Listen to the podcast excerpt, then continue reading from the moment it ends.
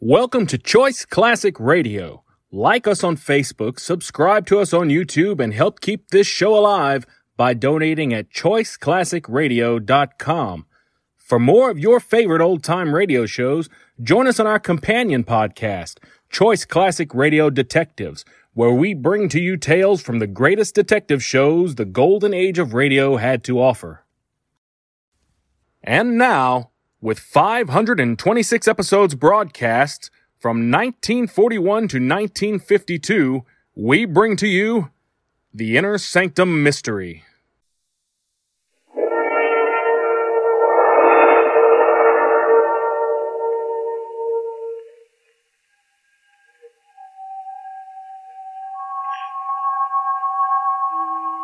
This is the man in black. I'm very happy to step over from the soundstage of suspense, stand in for my fellow scare master of ceremonies, Peter Lorre. Mr. Lorre had to attend a special conclave of the International Association of Witches, Goons, and Creeps, of which he is a charter member. So I am here in his place, opening the doors of the Mystery Playhouse.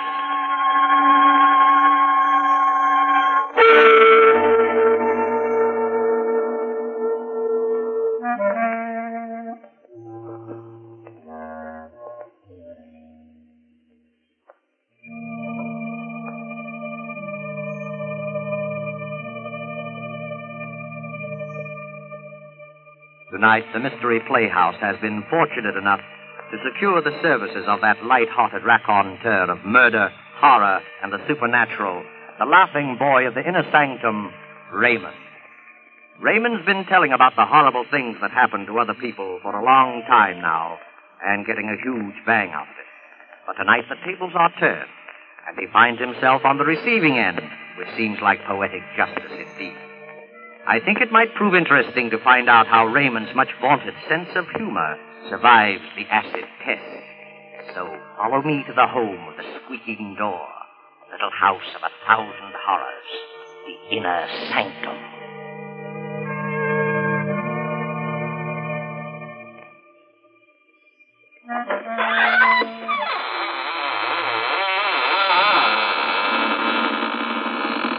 Good evening, friends.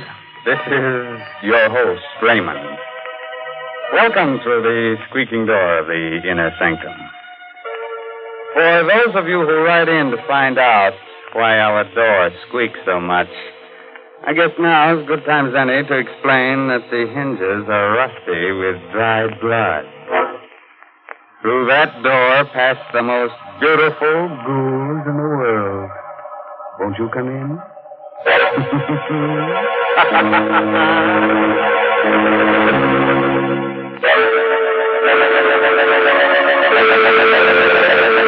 Well, friends, are you ready? Good. Now remember, if you must scream, do it with your mouth closed, so you won't annoy the rest of your family.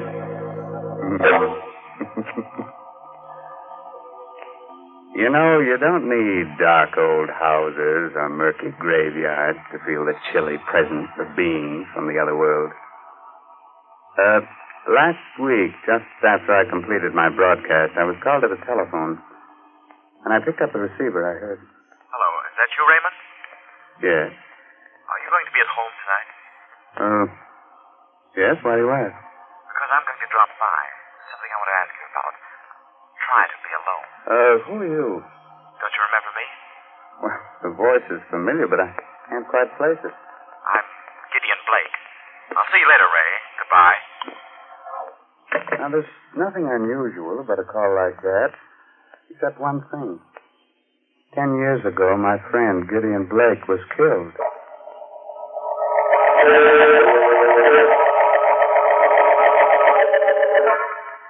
I'm sure that call was some joke.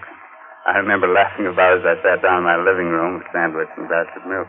But uh, later that night, I must have dozed off. I remember being awakened by the tower clock chiming. It was midnight. Somewhere a cat howled against the moaning wind that had sprung up. Strange chill and a shudder through my body. Front door must have blown open. I went to see. Standing there was Gideon Blake. Good evening, Raymond. Blake.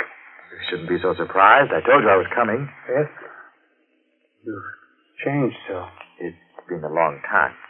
More than ten years, I believe. But I. I don't understand. You were burned to death. How on earth did you come back? There are many things which you will never understand while you're alive and on this earth. Why'd you come here? To give you this piece of paper. Huh? What's on it? The names of four persons. They are alive now. In a short time, they will all be dead. I looked at him carefully as he talked. He looked hideous, ugly, with horrible burns on his face. The man had the look, touched the very smell of death. Good night, Raymond. I looked at the slip of paper my friend Gideon had given me. There were four names. Stella Marno, Robert Lane, Amelia Cardway, Raymond Edward Johnson. The first three names I didn't know. The last was very familiar to me. It was my own name.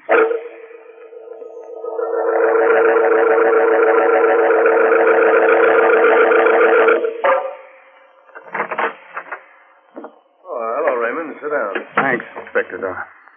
Cigars? No, thanks. What about that piece of paper I gave you?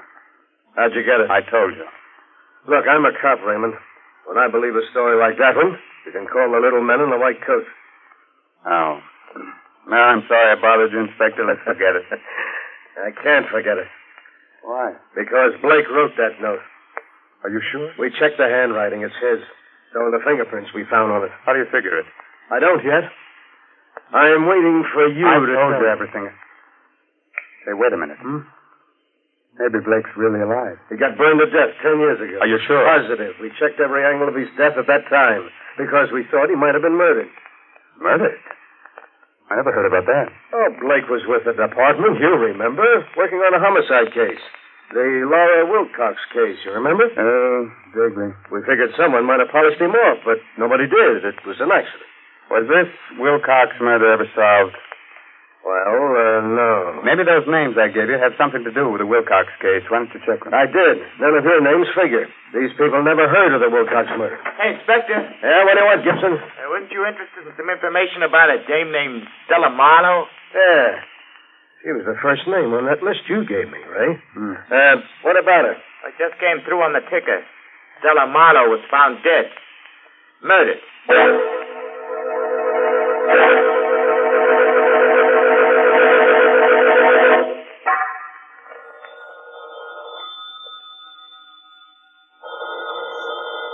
Hello? That you, Ray? Mm-hmm. This is Inspector Doyle.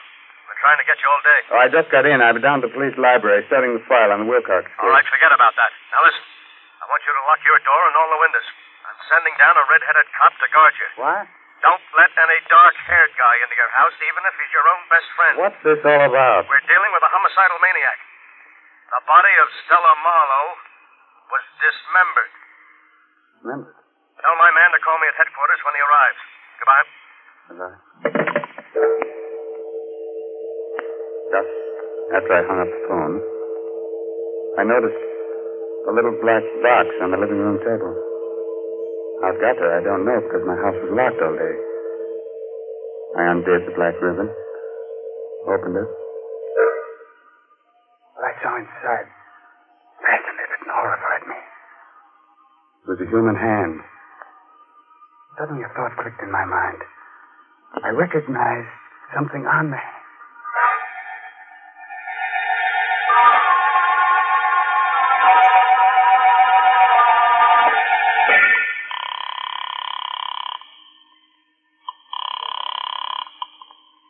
Hello, Inspector Doyle speaking. Inspector, this is Ray Johnson. Yeah, what is it? Did you ever find out what happened to Stella Wilcox? Huh? She's the stepdaughter of the murdered Laura Wilcox. Why do you want to know? Well, she was suspected of the murder for a time. and- Listen, will you drop that angle? Will you just answer one or two questions? Did the killer dismember the whole body in the Stella Model murder? Just the hands. Fine. Did she have on a large diamond ring, the third finger on the left hand? Yes. Your friends say she wore it all the time, but how do you... I've got it here. Someone sent me a hand with a ring on it. What? And get this there's a name engraved inside the ring. The name is Laura Wilcox. What? There's a scar on the thumb. There was a scar on the left thumb of Stella Wilcox's print in your file. I took a fingerprint. The prints on the hand and the fingerprints of Stella Wilcox are identical. Are you sure? Yes. Stella Marlowe and Stella Wilcox are the same person. Did you find anything else there? Yes. Black hair under the fingernails. I'm coming down to your place as fast as I can get there. Goodbye. Goodbye. The front door slammed the second after I hung up. I turned around. Coming toward me was a man with jet black hair.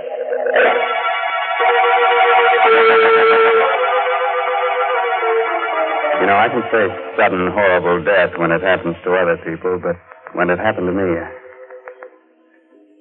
well, the man with the jet black hair looked quietly at me and said, I'm Robert Lane. You're Raymond Edward Johnson, I believe. Yes. Inspector Doyle spoke to me about you. Can I sit down? What do you make of all this? I don't know what to make of it. You heard what happened to Stella Marlowe. Yes. Do you know that's not her real name? Yes, she was the stepdaughter of Laura Wilcox, but uh, I do know.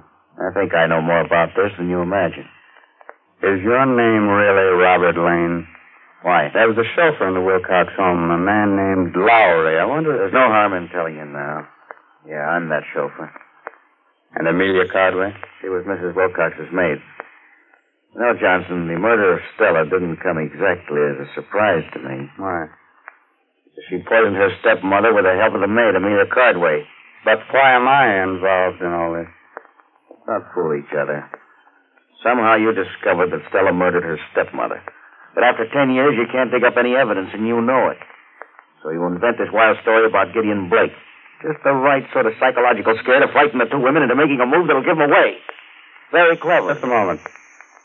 What color is the hair of Amelia Cardway? Blonde. Pretty shade of blonde, in fact.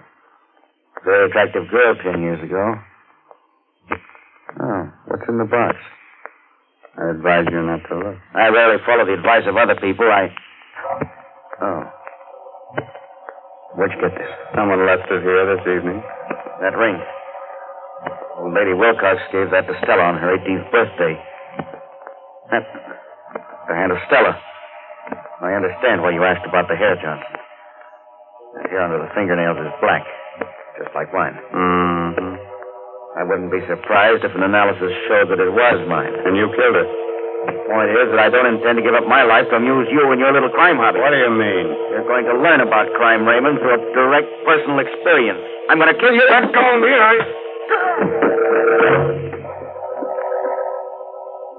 He was a powerful man. His blow dazed me. I struck my head against the furniture. I lay there on the floor dazed.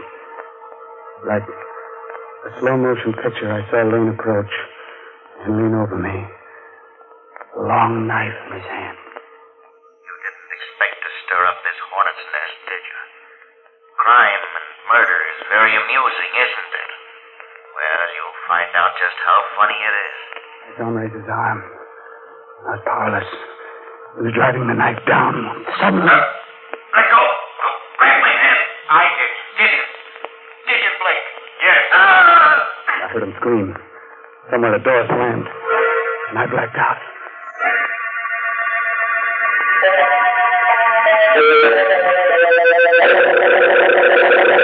Here, here, get up. Hmm? Right.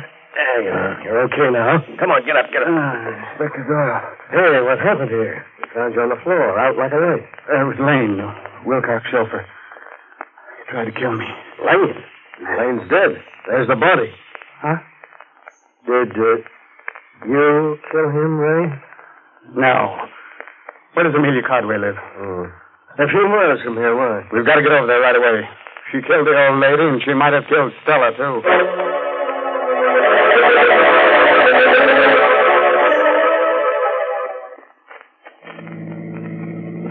I don't see how Amelia Cardway could have done it.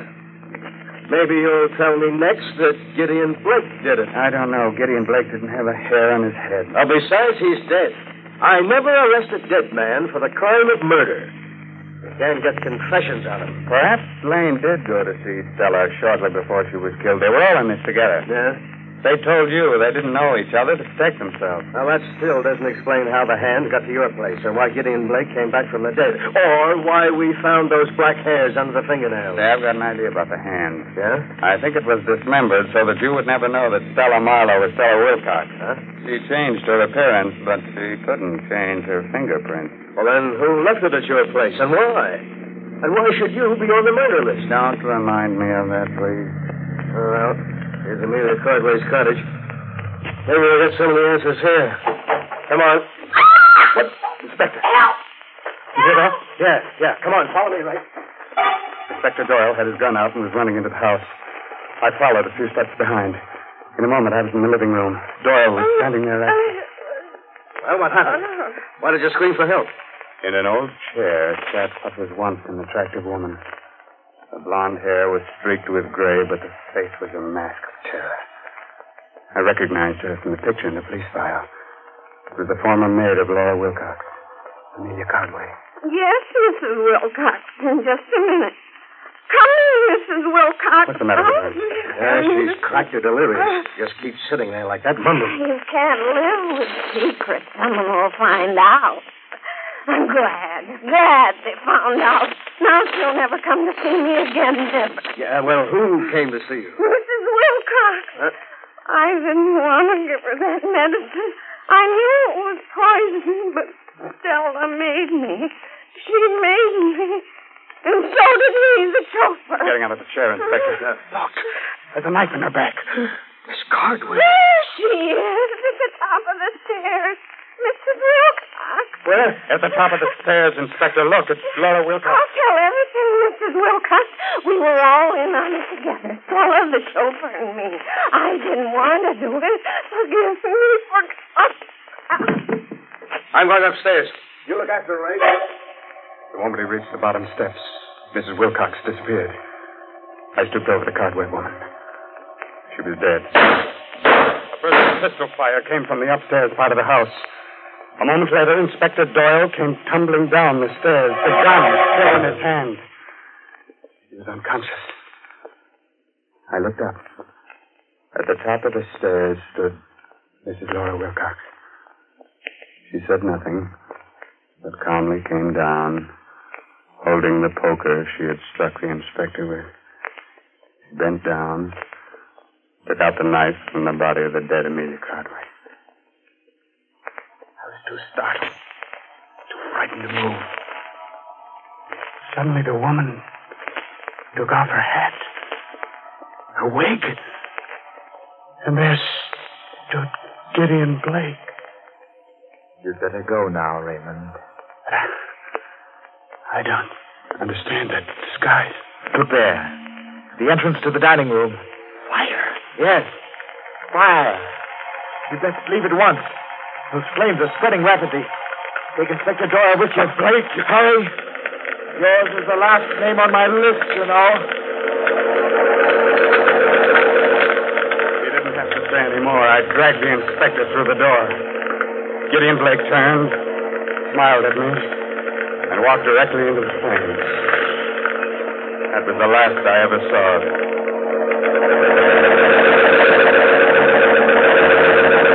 I found the missing pieces of the jigsaw puzzle. Hmm? Laura Wilcox was a twin sister of Gideon Blake. We uh, dug up the birth records. Mm-hmm. So uh, that's why she looked so familiar. And that's why he murdered the three people. Because they killed his sister. He faked his own death in order to carry out justice himself. Yes, but that uh, still doesn't explain why I was brought into it. Huh? heaven forbid. That's simple. He wanted us to know what was going on so that we didn't hold some innocent person. Mhm. Uh, just one more question. Yeah, go ahead. How did Blake fake his own death ten years ago? Uh, well, uh, now we don't know exactly, Mhm. but he he must have done it. Uh, did you find his body in the ashes of Amelia Cardway's cottage? Hmm. Hmm. Well, I guess they're there, but uh, well, it's impossible to identify them positively. Yes, that leaves one other explanation. What's that? that Gideon Blake actually died ten years ago.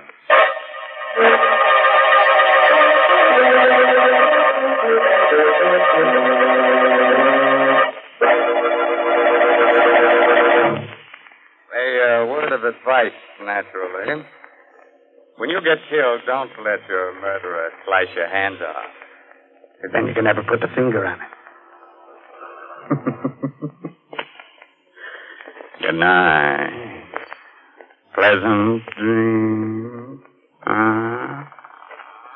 Mm.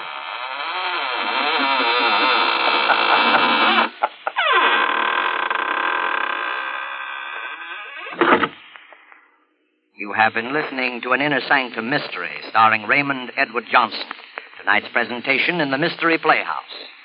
That concludes today's episode. We'd like to thank you and remind you to donate at choiceclassicradio.com. Remember, your donations make episodes like this possible.